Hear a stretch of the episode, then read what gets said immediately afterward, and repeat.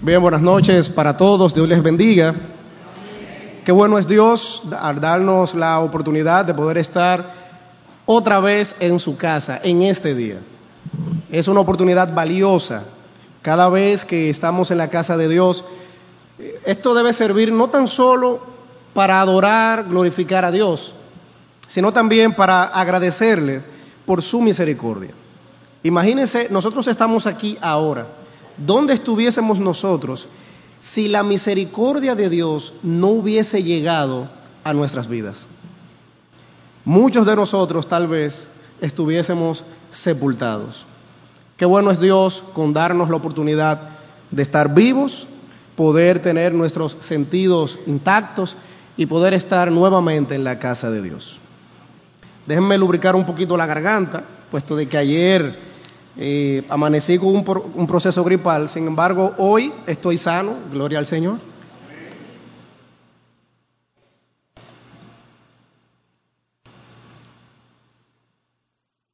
Bien, esta noche quiero compartir con ustedes una porción que ha estado, he estado meditando en ella desde prácticamente todo el mes de marzo. Nosotros tuvimos una lectura devocional en el Evangelio según San Lucas, el capítulo 10. Quiero resaltar, Dios es un Dios de propósito. Nosotros no entendemos a veces las cosas de Dios, pero este mensaje es un híbrido, por así decirlo, entre algunas cosas que el hermano Argenis dijo el domingo pasado en la mañana y algunas cosas que el hermano José Manuel dijo esta mañana. Yo no sabía que ellos iban a predicar cada uno de sus temas, y este mensaje yo lo, lo, hice el 18 del mes pasado, pero Dios sabe cómo hace las cosas, ¿verdad que sí? Pero hermanos, en Lucas el capítulo número 10, los versículos del 38 al 42, nosotros tenemos una historia fascinante, una historia sencilla en cuanto a, poder entender los ejemplos y las verdades que en ella se encierran. Y también eh, es una historia que está contemplada en cinco versículos y hay un ejemplo para todos nosotros. Sobre todo en este caso, para los amigos que en esta noche nos honran con su presencia. Vamos a orar para desarrollar el tema que Dios ha puesto en nuestro corazón, esperando que sea de edificación a su pueblo y sobre todo de salvación para aquellos que aún no tienen a Cristo en su corazón. Oremos. Dios bueno, Dios misericordioso, gracias te damos nuevamente, Señor. Gracias, Padre, porque tu bondad tan infinita la vemos todos los días. Gracias, mi Señor, por cada amigo que está aquí en esta noche. El hecho de estar aquí no es algo fortuito, sino que tú tenías todo preparado para que ellos estuvieran en esta noche acá, Señor. Habla sus vidas, habla sus mentes, habla sus corazones. Y que tu palabra, Señor, allí pueda trabajar y pueda dar luz a sus mentes, a sus corazones, y sus almas sean salvadas, sean rescatadas. Cuídenos y guárdenos, Señor. Úseme con poder precisamente de lo alto. Y que todo, Señor, cuanto sea dicho, no sea yo, porque le pido, Señor, que hable su Santo Espíritu. Ponga palabra en mi boca, vacíeme de mí y lléneme de usted, Señor en el santo y bendito nombre de Cristo Jesús. Amén. Hermanos, el título del mensaje que quiero compartir con todos ustedes en esta noche es Afanes que matan. Afanes que matan. Y Dios puso esto en mi corazón porque he estado precisamente analizando algunas cosas. Esta porción eh, la conocía, es una porción conocida, pero precisamente estuve analizando y vi un retrato, vi una fotografía de la sociedad en la que nosotros vivimos hoy en día. Yo vi en esta historia la República Dominicana retratada allí, pero también vi al mundo entero. Te vi a ti, amigo, que estás aquí en esta noche, retratado, retratada en esa fotografía de esos versículos. Y yo quiero compartir una, una breve reseña, un breve estudio que estuve leyendo, precisamente para enriquecer el mensaje. Hoy en día hay un vacío, algunos le llaman vacío existencial, otros le llaman vacío de vida en todo ser humano sin Cristo. Tristemente, cuando hay un vacío, ese vacío se quiere llenar con algo. Pero imagínese usted, donde no está Cristo, se va a llenar de cualquier cosa menos de Cristo. Y es bueno tener en cuenta que si Dios no está en una vida, esa vida está a merced de Satanás, a merced del pecado, a merced del mundo y de los deseos de éste. Desde hace años, la ansiedad, el estrés, los afanes son una de las mayores causas de suicidio a nivel mundial. Siendo este, la ansiedad y la depresión, de los más habidos. Hay alarmas que se han disparado a nivel internacional porque ustedes ven en las noticias cómo una persona, producto de alguna situación difícil en su vida, se quita la vida y algunos van a un extremo aún mayor. Se la quitan a otro y luego entonces se quitan la de ellos. Y eso es producto del estrés, de la ansiedad, de los afanes de este mundo. Hay una, yo le llamo a esto una transformación social hoy en día. Y es porque, no sé si ustedes han notado, pero el ser humano ha cambiado totalmente. Ha cambiado desde el punto de vista de sus gustos, ha cambiado desde el punto de vista de los valores, ha cambiado desde el punto de vista de que nuestra vida es total y absolutamente una vida acelerada. El ser humano vive acelerado, con el pie en el acelerador. Y todo el tiempo el hombre, la mujer sin Cristo, se afana más y más en este mundo. Hoy en día se habla de depresión y ansiedad 2.0, en donde esto ya ha pasado de ser una ansiedad o un estrés quizás por algo sencillo a asuntos mayores. Hoy en día, por ejemplo, hay personas que el estrés y la ansiedad lo llevan a asilarse en sus casas, a no salir, a no disfrutar con la familia, sino que todo esto gira en torno a estar a oscuras inclusive en una habitación. Recientemente leí un artículo de una persona, precisamente se arrepintió, el, artículo lo vi en internet, se titula Escapando de las fauces del león. Y entre, entre paréntesis decía el estrés y la ansiedad. Y esta persona decía que en su vida había encontrado en un momento determinado tanto estrés, tanta ansiedad, que pensaba que ni quitándose la vida podía escapar de estas dos cosas. Y él decía que él no encontraba qué hacer.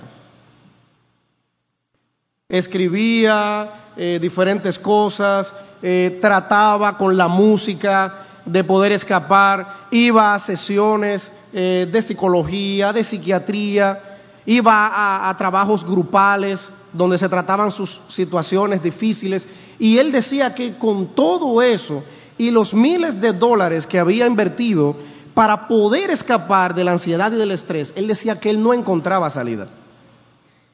Renunció a su trabajo, renunció a sus amistades, se fue a vivir a una zona lejana y él en ese artículo relata y dice que aún así no podía escapar. Y así hay mucha gente hoy en día. Y el hombre sin Cristo, la mujer sin Cristo, no está exento de estas cosas. ¿Por qué esto? Oigan seis cosas que yo leía en un libro titulado El estrés y la ansiedad.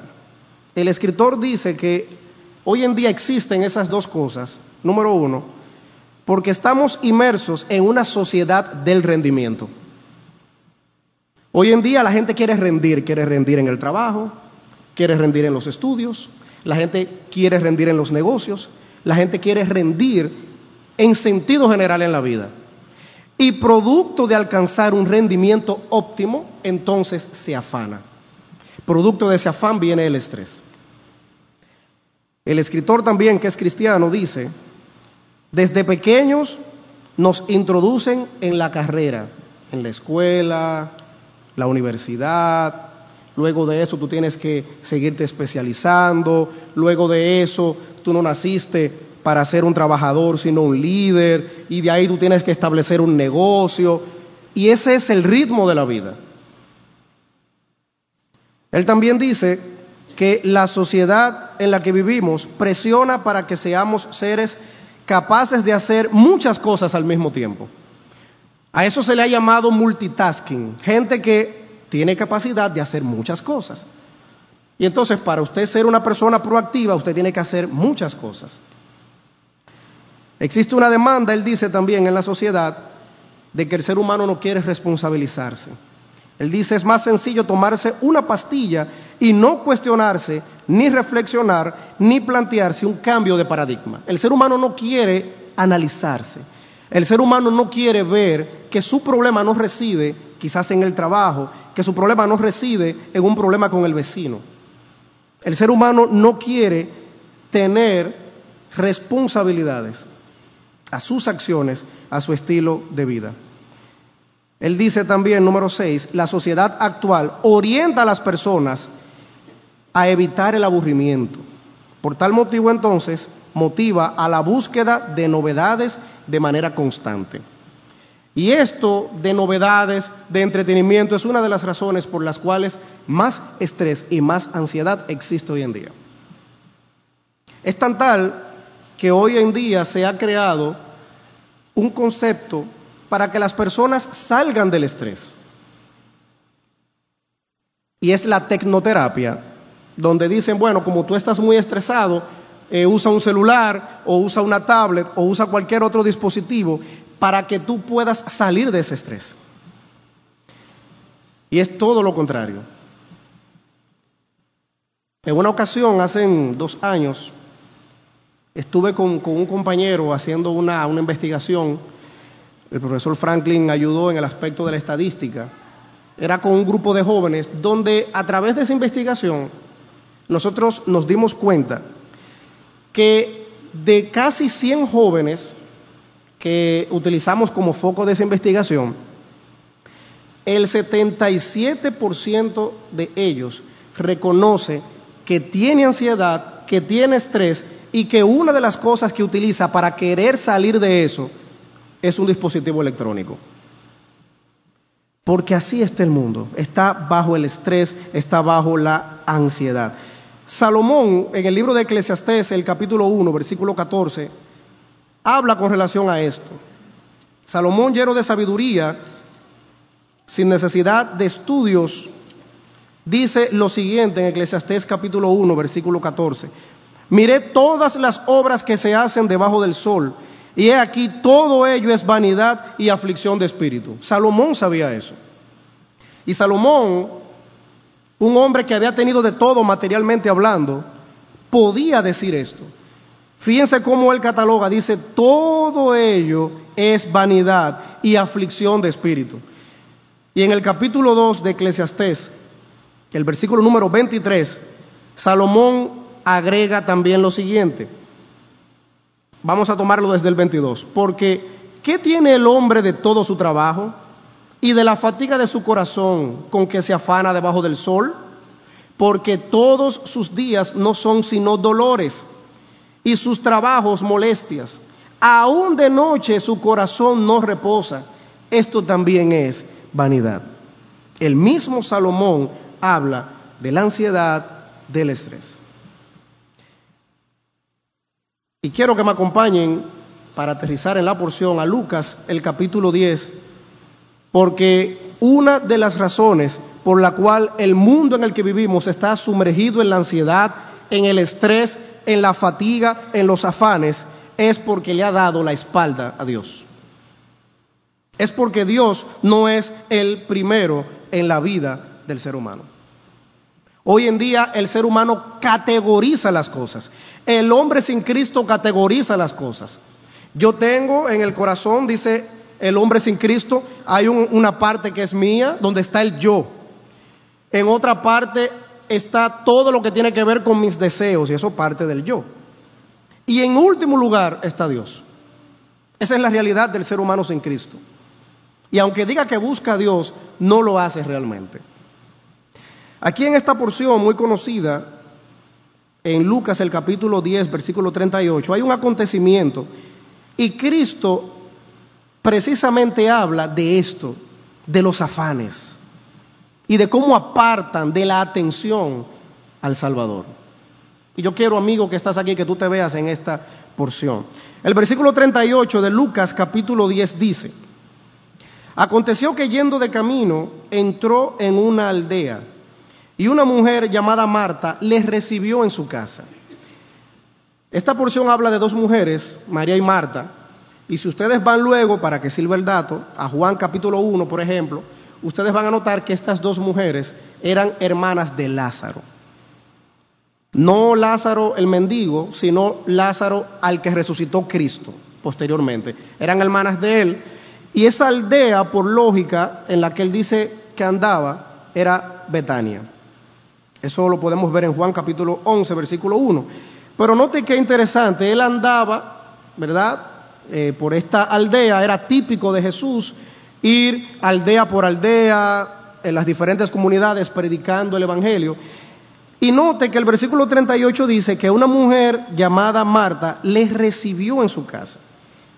Esta mujer tenía una iniciativa, dice que recibió a Cristo Jesús.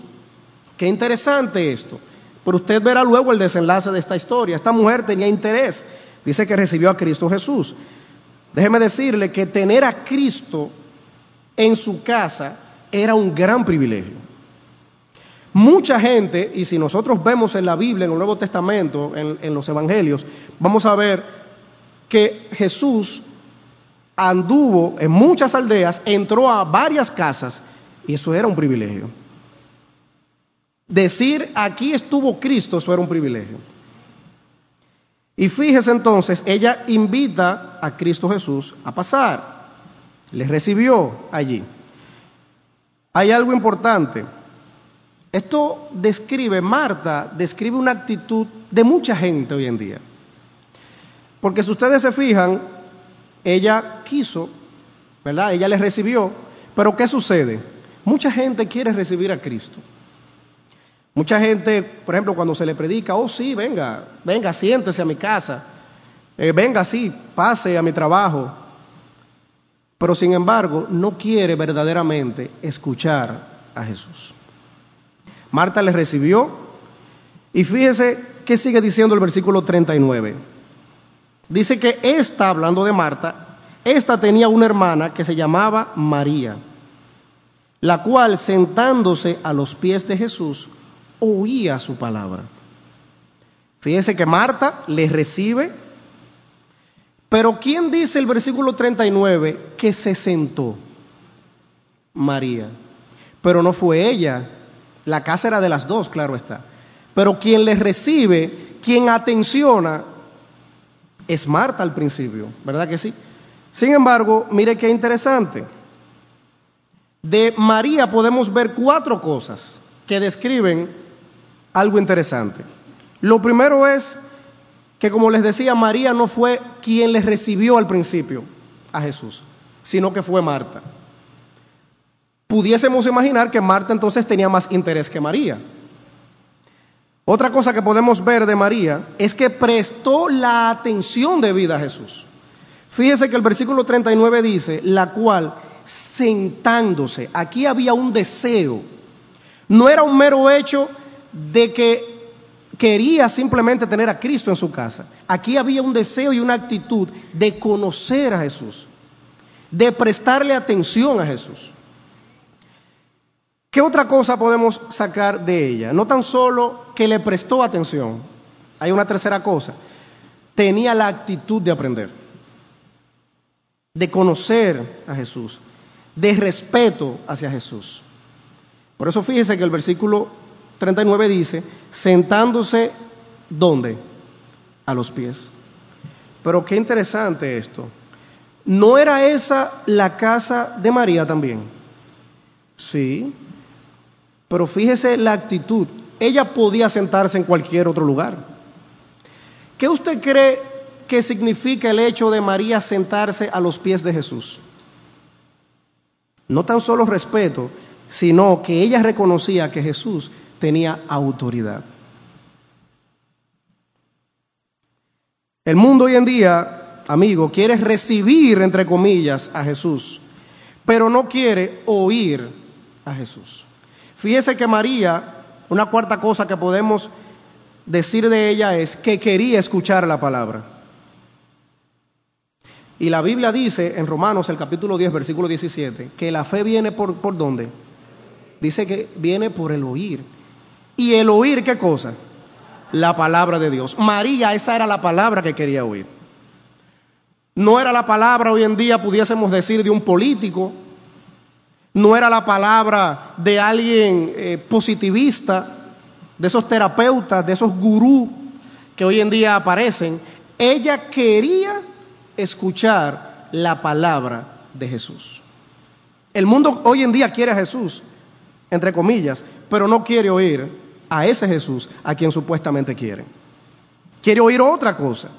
El ser humano sin Cristo quiere lo bueno de Jesús, quiere la salvación, quiere las bendiciones, la misericordia, el cuidado, su protección, su benevolencia, su perdón, sus moradas y su paz, pero no quiere oír lo que Jesús tiene que decir.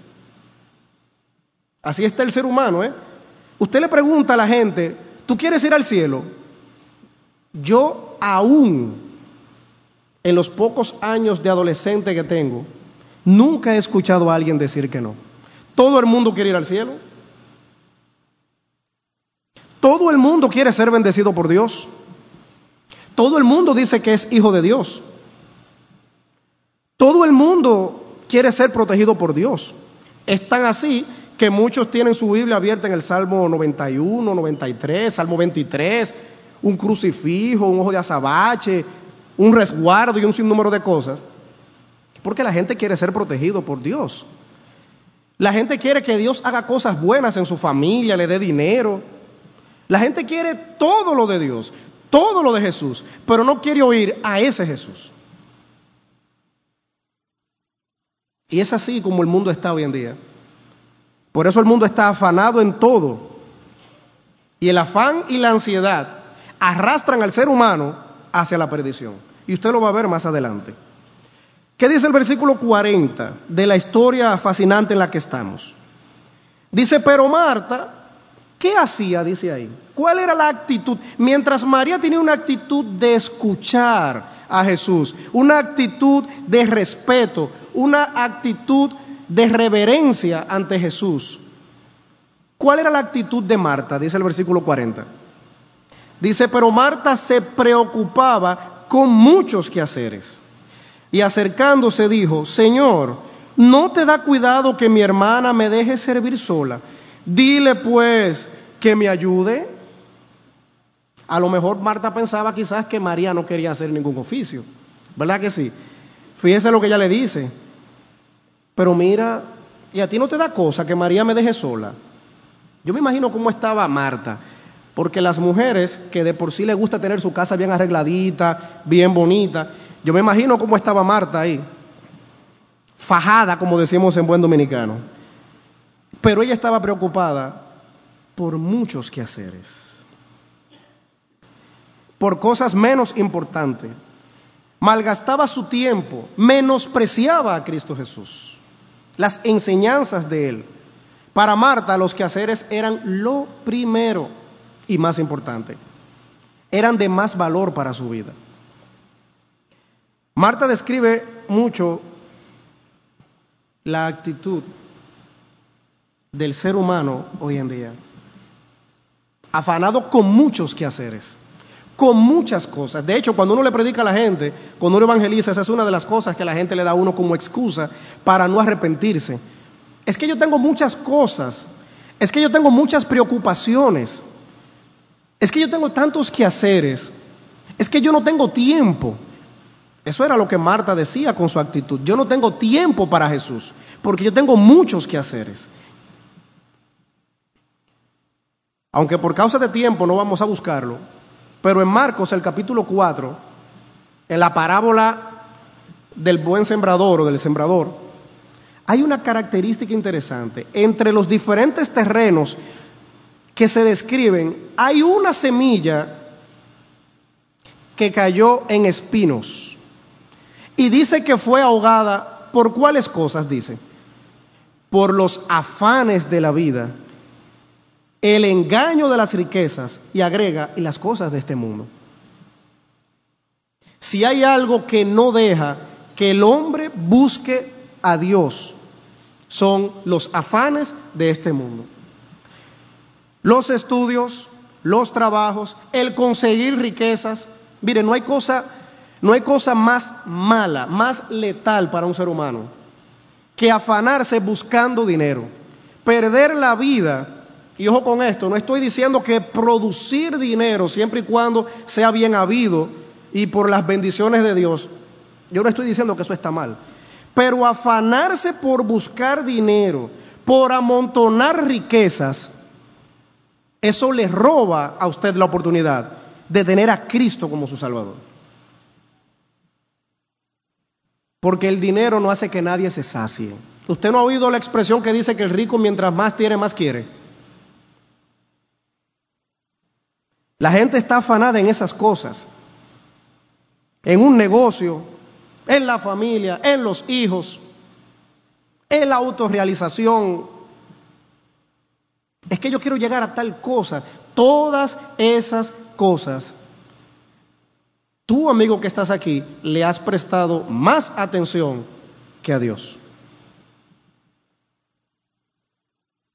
Y es triste, hay una, una, una frase que hay mucha gente que pierde la vida, algo así es que dice, hay mucha gente que gasta su tiempo para conseguir dinero no, hay, dice más o menos, hay mucha gente que pierde su vida buscando dinero y luego tiene que perder todo el dinero para salvar la vida. Los afanes de este mundo arropan y no te dejan ver tu necesidad, tu verdadera necesidad. Y Satanás, que lo que quiere es lo peor para ti, que te pierdas, hasta ha creado necesidades que son falsas. Y déjeme decirle que el mundo hoy en día va más detrás de necesidades creadas que por verdaderas necesidades. Marta estaba preocupada con muchos quehaceres y no le prestaba atención a Dios, a Jesús, mientras hablaba. Yo no sé, amigo que estás aquí, ¿Cuál es tu afán? Puede ser uno de los que yo cité o cualquier otro, pero hasta ahora has estado preocupado en cosas de este mundo y no le has prestado atención a Jesús. María mientras estaba a los pies de Jesús, prestándole atención a Jesús, Marta estaba ocupada en otras cosas, en cosas de este mundo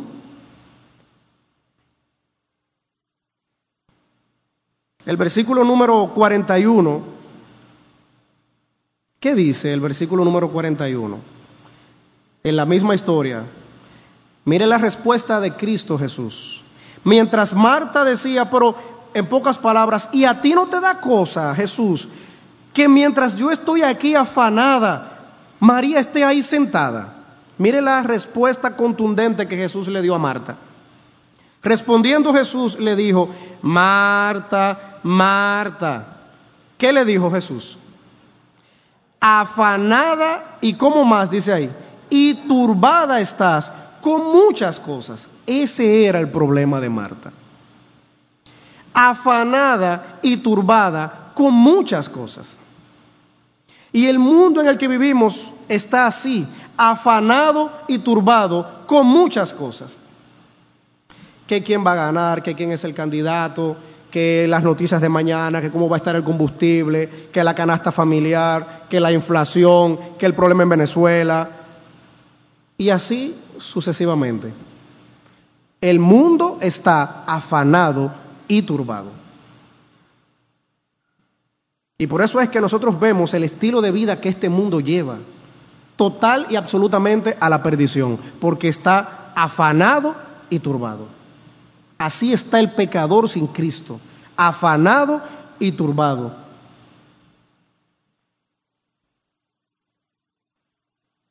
Mientras Marta estaba afanada y turbada, sus preocupaciones tristemente estaban por encima de las de Jesús. Sencillamente ya no tenía tiempo para él. Y hay una, una, nota que quiero resaltar acá. Una vida distorsionada y sumergida en el caos del afán y la ansiedad demuestra que tiene la ausencia de Dios. Si hay algo que el afán, el estrés y la ansiedad determina, es que en ese corazón hace falta Dios. Porque cuando Dios llega a un corazón afanado y turbado, todo eso se va. Sin importar lo que sea. Efesios el capítulo 2, versículo 12, el apóstol Pablo, refiriéndose al mundo, dice que el ser humano, el hombre sin Cristo, está sin esperanza y sin Dios en este mundo. Entonces dígame usted, amigo que está aquí en esta noche, la Biblia describe que usted está sin esperanza, sin Dios en el mundo, a merced de los afanes, de la ansiedad, del estrés. Y eso no tiene que ver con ninguna esfera social. ¿Cuántos actores famosos desde el punto de vista material realizados, con fortunas, se han suicidado? Incontables. Pero tienen todo humanamente hablando, tienen dinero, tienen fama, tienen eh, de todo. Algunos tienen hasta empresas, tienen eh, perfumerías, tienen de todo. Pero el afán y la ansiedad de este mundo los devora. Porque el ser humano está sin Dios y sin esperanza. La esperanza de muchos es el suicidio, craso error. Peor aún todavía, agrava más la situación. El mundo está así, afanado, turbado, y esa turbación se ve. Amigo, eso se ve. Cuando usted enciende el televisor, se ve la turbación del mundo. Cuando usted lee la prensa escrita, se ve la turbación del mundo. Cuando usted enciende la radio, se ve la turbación del mundo. Si entra a la internet, se ve la turbación del mundo. El mundo está sin Dios y está sin esperanza. Y eso crea turbación, ansiedad, estrés y peor aún, la muerte espiritual, distanciamiento con Dios. Porque el mundo quiere estar como Marta, preocupado con muchos quehaceres, con muchas cosas. Hay un ejemplo, tengo varios, pero por asuntos de tiempo solo vamos a ver uno. Hay un ejemplo que para mí es el ejemplo de ejemplo. Vamos a ver la historia conocida del rico insensato. Vamos a ver qué pasa aquí. Quiero que me acompañen ahí mismo, cerca, al libro de Lucas, el capítulo 12. Lucas el capítulo 12, vamos a leer los versículos del 15 al 20. El versículo 13, para contextualizar, dice, le dijo uno de la multitud, aquí a Cristo, Maestro, di a mi hermano que parta conmigo la herencia. Fíjense el afán de este individuo. ¿Cuál era el afán? ¿Cuál era su preocupación? Vemos aquí. Dinero, bienes materiales, ¿verdad que sí? Este hombre quería su dinero. Dile a mi hermano que parta conmigo la herencia. Dice el 14, mas él le dijo, hombre, ¿quién me ha puesto sobre vosotros como juez o partidor? Y dice el 15, y les dijo, mirad y guardaos de toda qué cosa. Fíjese que la preocupación, el afanarse por los bienes de este mundo, ¿qué crea? Dice ahí Jesús, avaricia, ¿Qué sigue diciendo? Porque la vida del hombre no consiste en la abundancia de los bienes que posee. No es ahí que reside, amigo, tu bienestar. Tu bienestar no consiste en una herencia que a ti te van a dar. Tu bienestar, amigo, no consiste en el dinero que tienes en la cuenta de banco, o en tu trabajo, o en tu título o títulos universitarios, o en tu estatus social. No es ahí que consiste la vida del hombre. No es en eso, ¿eh? Vamos a ver más adelante. ¿Qué sigue diciendo el versículo número 16? También les refirió una parábola diciendo, la heredad de un hombre rico había producido mucho. Y él pensaba dentro de sí, diciendo, ¿qué haré? Oiga su preocupación, mire, un hombre preocupado aquí, ¿eh? afanado, porque no tengo dónde guardar mis frutos. Y dijo, esto haré, se le prendió el bombillito, como decimos, ¿verdad? Esto haré, derribaré mis graneros y los edificaré mayores, y allí guardaré todos mis frutos y mis bienes. Y diré a mi alma, aquí sí es bueno, ¿eh? dice, alma, muchos bienes tienes guardados para muchos años, repósate, come, bebe, regocíjate. Caramba, el hombre estaba, como decimos popularmente, nítido ahí. Se realizó el hombre ahí, ¿verdad que sí? Pero el afán y su ansiedad consiste en qué? En los bienes de este mundo. Igual que hoy en día. Por eso yo decía que este mensaje es un retrato del pecador sin Cristo. Esa es la forma como piensa el que no tiene a Cristo en su corazón. Así es que piensa. Por eso es que usted ve gente por ahí que con el asunto de la ley 16-19 que prohíbe la juca, no, pero que están coartando nuestro derecho, porque el asunto es que el mundo está así, afanado en esas cosas. Pero mire ahora el versículo 20. Pero Dios le dijo, ¿cómo le dijo Dios? Dice ahí. Al que se afana, al que su afán, su ansiedad es producto de las cosas de este mundo, ¿cómo Dios le llama? Dice ahí. Necio.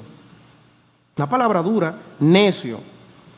Esta noche vienen a pedirte tu alma. Amigo, escuche esta pregunta que Dios le hace a este hombre. Y lo que has provisto, la fortuna que has amasado, las posesiones que tú tienes, el poder económico, social, financiero que tú tienes, los títulos que tú tienes, los negocios que tú tienes, la familia que tú tienes, el carro que tú tienes, el conocimiento que tú tienes, ¿de quién será? ¿Sabes cuál es la enseñanza? Si te afanas por las cosas de este mundo, te quedas sin nada. Eso es lo que Dios le está diciendo a ese hombre.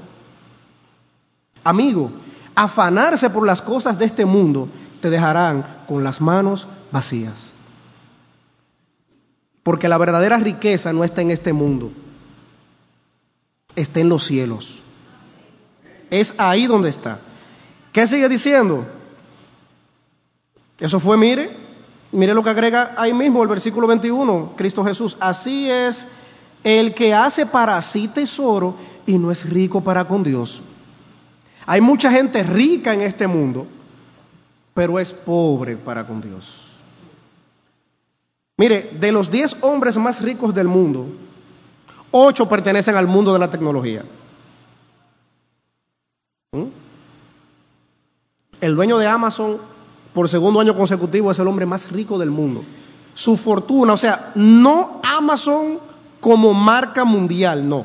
Su fortuna en banco, lo que tiene en el bolsillo, como decimos, hasta diciembre del año pasado, eran 161 mil millones de dólares. y lo que has provisto, ¿de quién será? Bill Gates, Carlos Slim, el dueño de Alibaba, que es una página de compras por internet tipo Amazon, todos son magnates, son multimillonarios. Pero lo que has provisto, ¿de quién será?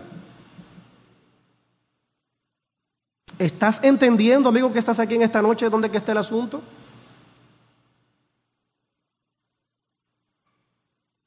Para ir terminando, porque ya el tiempo ha pasado vertiginosamente, Lucas, el capítulo 12, ahí mismo, el versículo 22 y el 30, dice lo siguiente, dijo el, dice el 22, dijo luego a sus discípulos, por tanto os digo, no os afanéis por vuestra vida, dice Cristo, que comeréis, ni por el cuerpo que vestiréis. Y dice el 30, porque todas estas cosas buscan, ¿quiénes? Dice ahí. ¿Quiénes?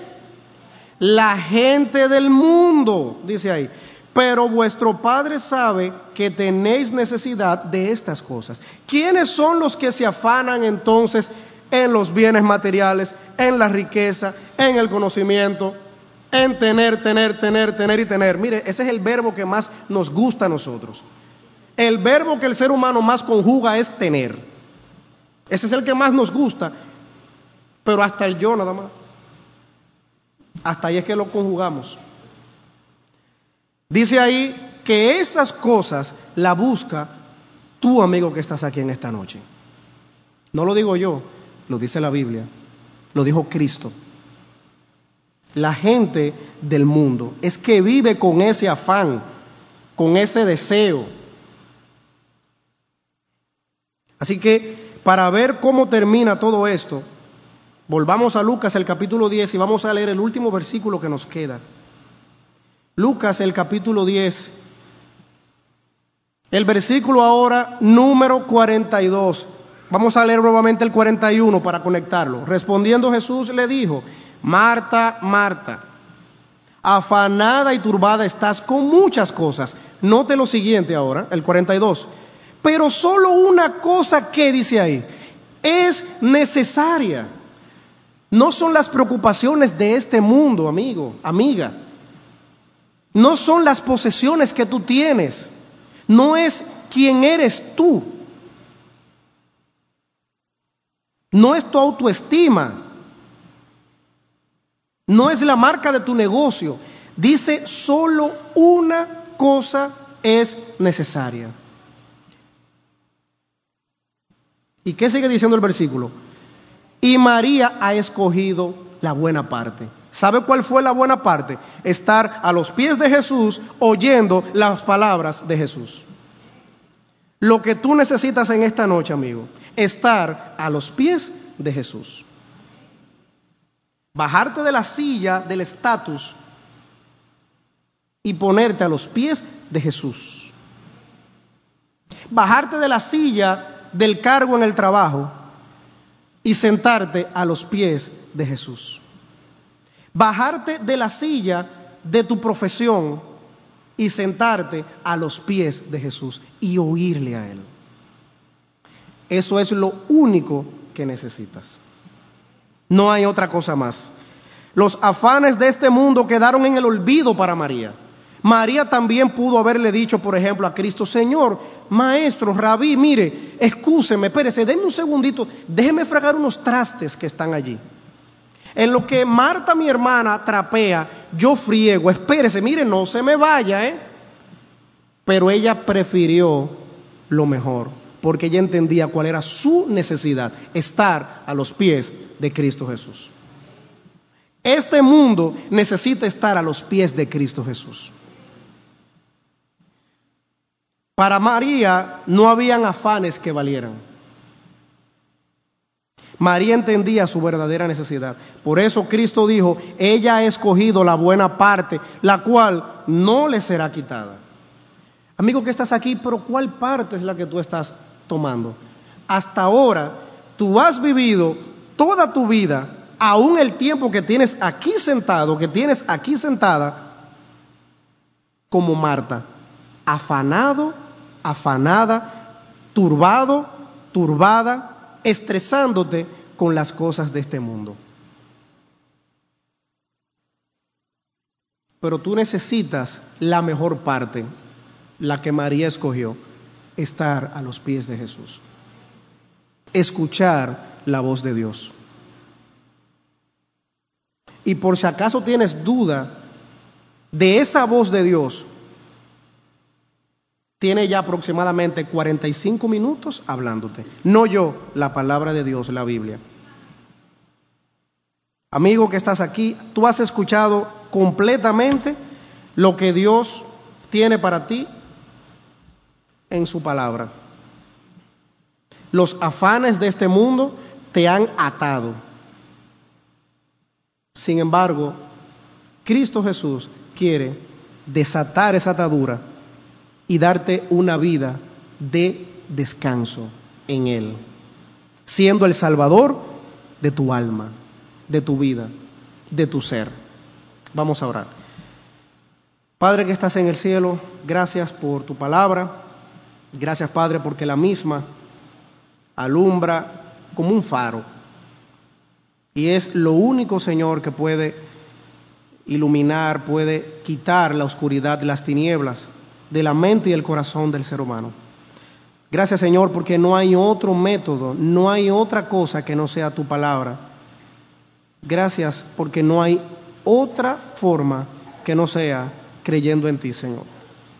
Esperando, Señor, de que los amigos que están aquí puedan entender esto. Y amigo, brevemente te digo lo siguiente. Si el mensaje ha hablado a tu vida, esta es la oportunidad para recibir a Cristo Jesús, para dejar todos los afanes allí afuera, los afanes de la casa, los afanes del trabajo, los afanes del día a día, y empezar a vivir descansado, descansada. Si quieres recibir a Cristo Jesús como María lo hizo a los pies de Él, puedes acercarte a quien te invitó, a cualquier otro de los hermanos que estamos aquí, y con mucho gusto seguiremos hablándote a profundidad de la palabra de Dios. Pero no salgas esta noche de este templo igual a como entraste. Cristo Jesús quiere pasar igual a como entró a la casa de María y Marta. Quiere pasar, quiere entrar a tu corazón.